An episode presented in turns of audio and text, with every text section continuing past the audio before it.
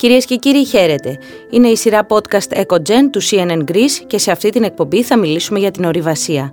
Ποια είναι η σχέση των ανθρώπων που αγαπούν το βουνό με το περιβάλλον, ποια είναι η συμπεριφορά τους στο βουνό αλλά και η θεώρησή τους για όσα συμβαίνουν στον πλανήτη μας; Καλεσμένος μας σε αυτή την εκπομπή είναι ο κύριος Νίκος Κοντός, ο πρόεδρος της Ελληνικής Ομοσπονδίας Ορειβασίας Αναρρίχησης, ένας έμπειρος ορειβάτης. Σας καλωσορίζω και σας ευχαριστώ πολύ που είστε μαζί μας. Ευχαριστώ και εγώ για την πρόσκληση.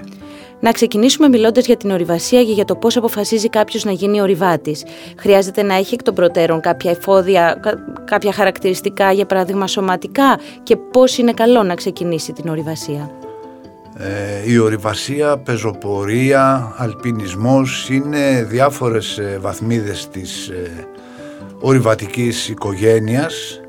Ε, ξεκινάμε πάντα με την πεζοπορία από τα εύκολα ε, μπαίνουμε σε ένα σωματείο μέλος της Ομοσπονδίας για να μπορέσουμε να έχουμε να ξεκινήσει η γνώση μας από την εμπειρία των παλαιότερων.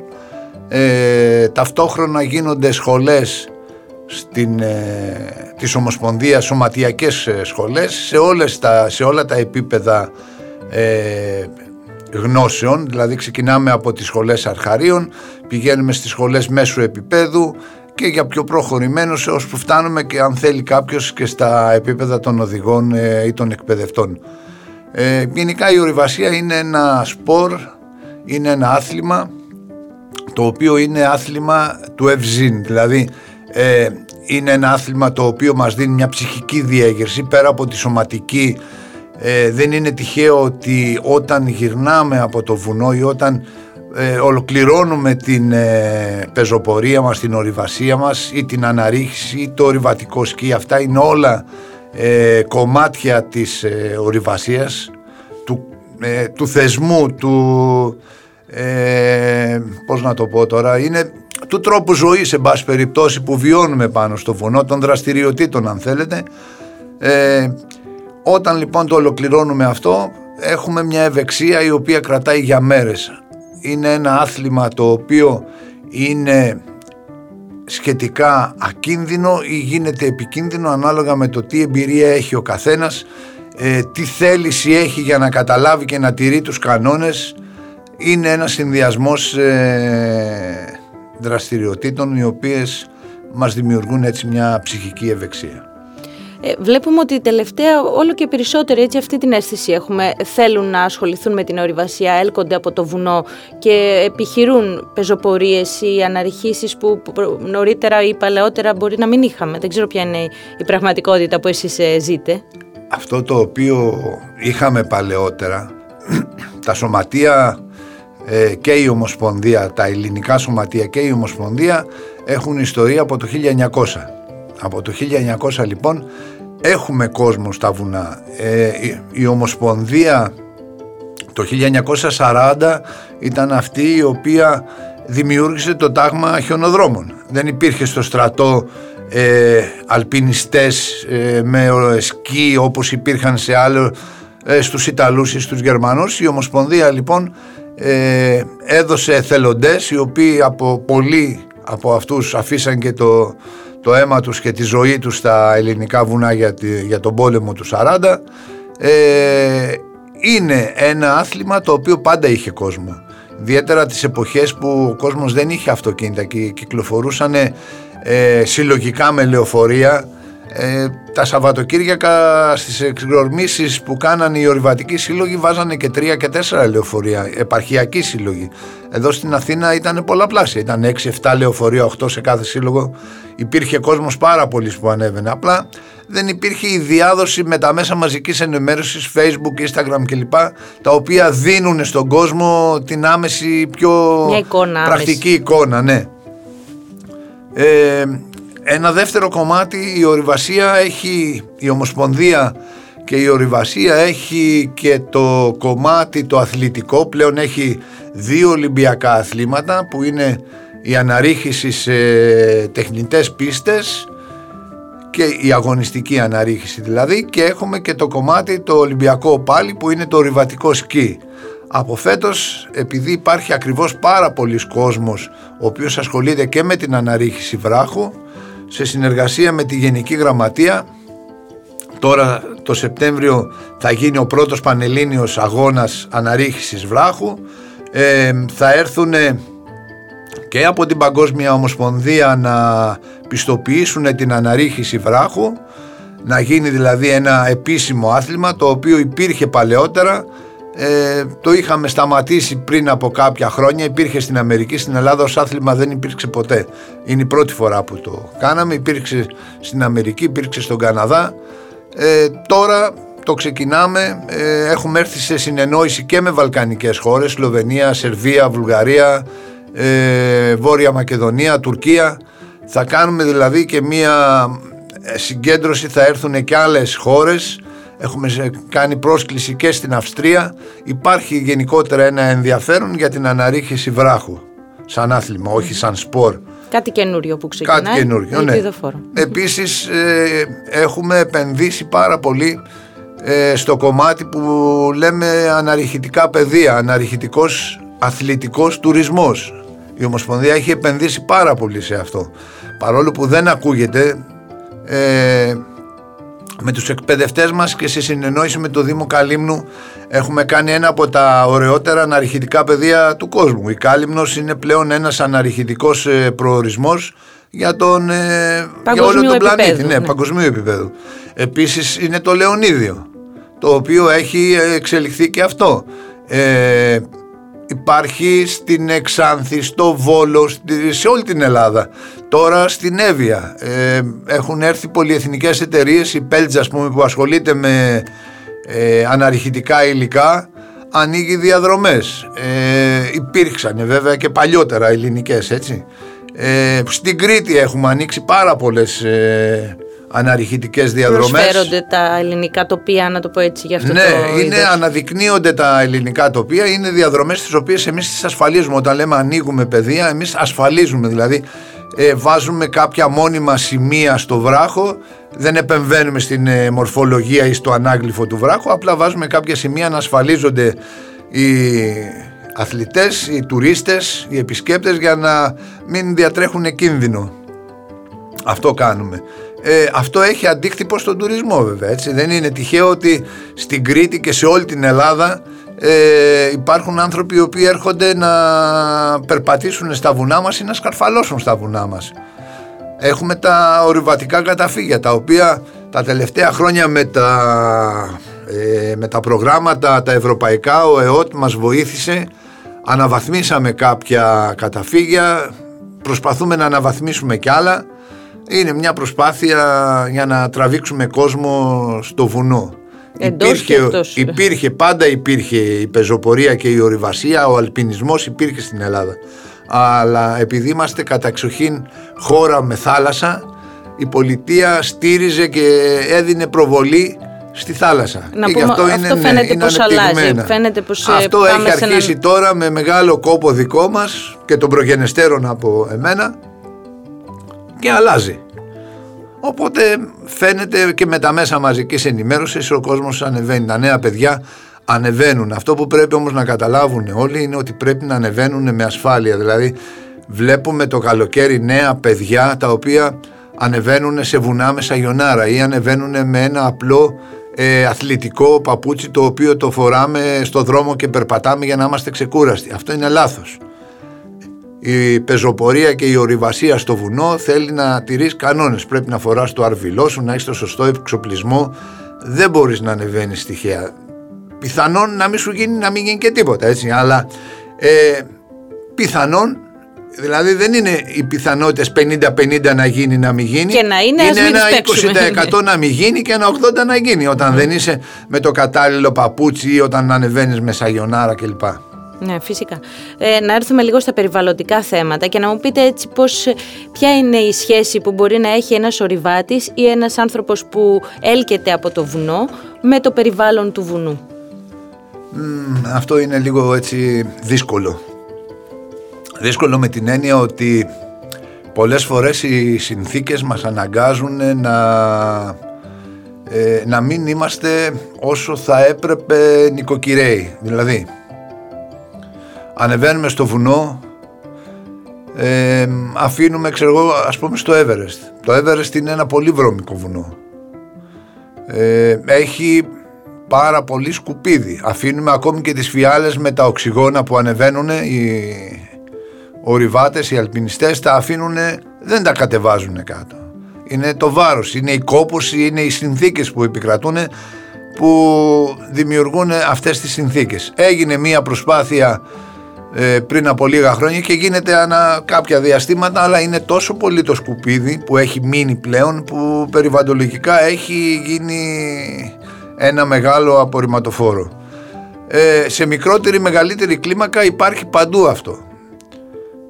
Ε, οι Αμερικάνοι βάζουν κάποιο ανταποδοτικό τέλος και έχουν ανθρώπους στα βουνά τους, όχι σε όλα, στα εκεί που είναι τα οργανωμένα πάρκα. Έχουν κάδους απορριμμάτων, έχουν διάφορα αυτά, έχουν ανθρώπους που τα μαζεύουν. Το κάνουν και στον Καναδά αυτό. Ε, στην Ευρώπη υπάρχει. Στην Ελλάδα ακόμα δεν το έχουμε κάνει. Αυτό το οποίο έχουμε κάνει στην Ελλάδα είναι στα ορειβατικά καταφύγια και σε διαδρομές που έχουν μεγάλη επισκεψιμότητα ε, η Ομοσπονδία και οι διαχειριστές των καταφυγίων πληρώνουμε, έχουμε κάνει ένα σύστημα ανακύκλωσης, έχουμε δοχεία δηλαδή που μαζεύουν τα ντενεκεδάκια από τα αναψυχτικά ή τα πλαστικά ή τα χαρτιά και πληρώνουμε κάποιους ανθρώπους με μουλάρια, δεν κατεβαίνουν με τα χέρια. Αυτοκίνητα στα περισσότερα καταφύγια δεν πηγαίνουν, δεν είναι σαλέ. Τα καταφύγια είναι καταφύγια ορειβατικά. Ε, πηγαίνουν μουλάρια ή στην πλάτη κάποιοι άνθρωποι κατεβάζουν τα τσουβάλια και τα δίνουμε αυτό. Παρ' όλα αυτά ε, στη διαδρομή βλέπεις ότι υπάρχουν ε, χαρτάκια από σοκολάτες ή ένα χυμό ή ένα ενεργειακό. Το πίνουν, δεν το βάζουν στο σακίδι, το αφήνουν, είναι λίγο... Αυτό είναι και θέμα συνείδησης φαντάζομαι. Είναι θέμα συνείδησης, αλλά δυστυχώς δεν υπάρχει αυτή η συνείδηση. Ακόμη και Ευρωπαίοι που θεωρητικά είναι πιο συνειδητοποιημένοι στην ανακύκλωση, στην καθαριότητα των απορριμμάτων, να μην ρίχνουν γιατί έχουν πρόστιμα έρχονται στην Ελλάδα και ξέρουν ότι είναι ατιμορρησία, δεν υπάρχει κάτι που να τους επιβαρύνει, οπότε το παρατάνε και αυτοί και αλλάζουν και... Ναι, είναι ένα ζήτημα προς Είναι ένα ζήτημα το οποίο πρέπει κάποια στιγμή να το, να το λύσουμε με κάποιο τρόπο. Ναι. Είναι ένα ζήτημα που μας απασχολεί και εμάς αυτό. Ε, αυτό είναι μια συνέπεια της ανθρώπινης παρουσίας στα βουνά. Έχετε δει εσείς συνέπειες της κλιματικής κρίσης στα βουνά που ανεβαίνετε; Υπήρξε κάτι που σας εντυπωσίασε πολύ; Ναι, τα τελευταία χρόνια το βλέπουμε αυτό της κλιματικής κρίσης. Ε, το φαινόμενο του θερμοκηπίου φαίνεται στο βουνό. Το αντιλαμβανόμαστε ακόμη και με το πώς καίει ο ήλιος. Ε, το έντονο δηλαδή κάψιμο που νιώθουμε από τον ήλιο ή ε, βλέπουμε τα δέντρα ε, στα χαμηλότερα υψόμετρα που έχουμε δέντρα ε, βλέπουμε ότι υπάρχει πάρα πολύ φαινόμενο αυτό με τις κάμπιες και με τα άλλα αυτά που κάνουν ιστούς. Βλέπουμε επίσης ε, αναρριχόμενα ε, φυτά επάνω στα δέντρα τα οποία δεν τα βλέπαμε παλιότερα. Είναι μήκητες υγρασίας είναι, έχει διαφοροποιηθεί. Βλέπουμε το πως λιώνουν τα χιόνια ή το ότι δεν έχουμε χιόνια. Είναι φέτος δηλαδή είχαμε πάρα πολύ χιόνι σε αντίθεση με πέρσι που δεν είχαμε. Ήταν λιγότερο. Ε, βλέπουμε ψηλά βουνά που αντί για χιόνι ρίχνουν βροχή το χειμώνα. Έχουμε διαφοροποιήσει διάφορα πράγματα. Ναι το βλέπουμε αυτό. ε, τώρα ήθελα να σας ρωτήσω έτσι να κλείσουμε τη συζήτηση με μια πιο γενική και ίσως φιλοσοφική ερώτηση.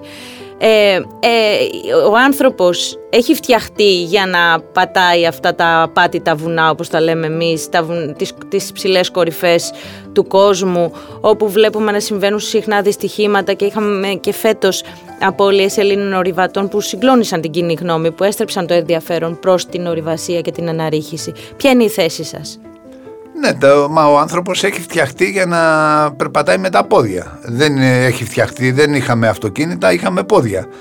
Ε, είχαμε ζώα και κυκλοφορούσαμε στα βουνά, ε, ήμασταν, είμαστε τροφοσυλλέκτες, ψάχναμε στα βουνά να βρούμε καρπούς και κάποια ζώα. Είναι στο DNA μας το να είμαστε στο βουνό, να περπατάμε γενικότερα είτε στην πόλη είτε στο βουνό. Στο βουνό πηγαίνουμε, είπαμε, για να μας δημιουργεί την ευεξία, να έχουμε τον καθαρό αέρα, να ακούμε τα πουλιά, ε, να μπορέσουμε τη νύχτα να δούμε τον έναστρο ουρανό που, είναι, που μέσα στην πόλη δεν μπορούμε να το συλλάβουμε το πόσα ε, αστέρια, το τι φωτεινό ε, ή πόσο φωτεινό είναι το ουράνιο στερέωμα.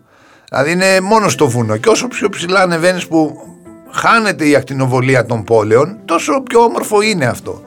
Με, τώρα για τα ατυχήματα τι να πούμε, ήτανε φέτος ήτανε το 22 ήταν μια χρονιά που μας πήρε πολλούς φίλους.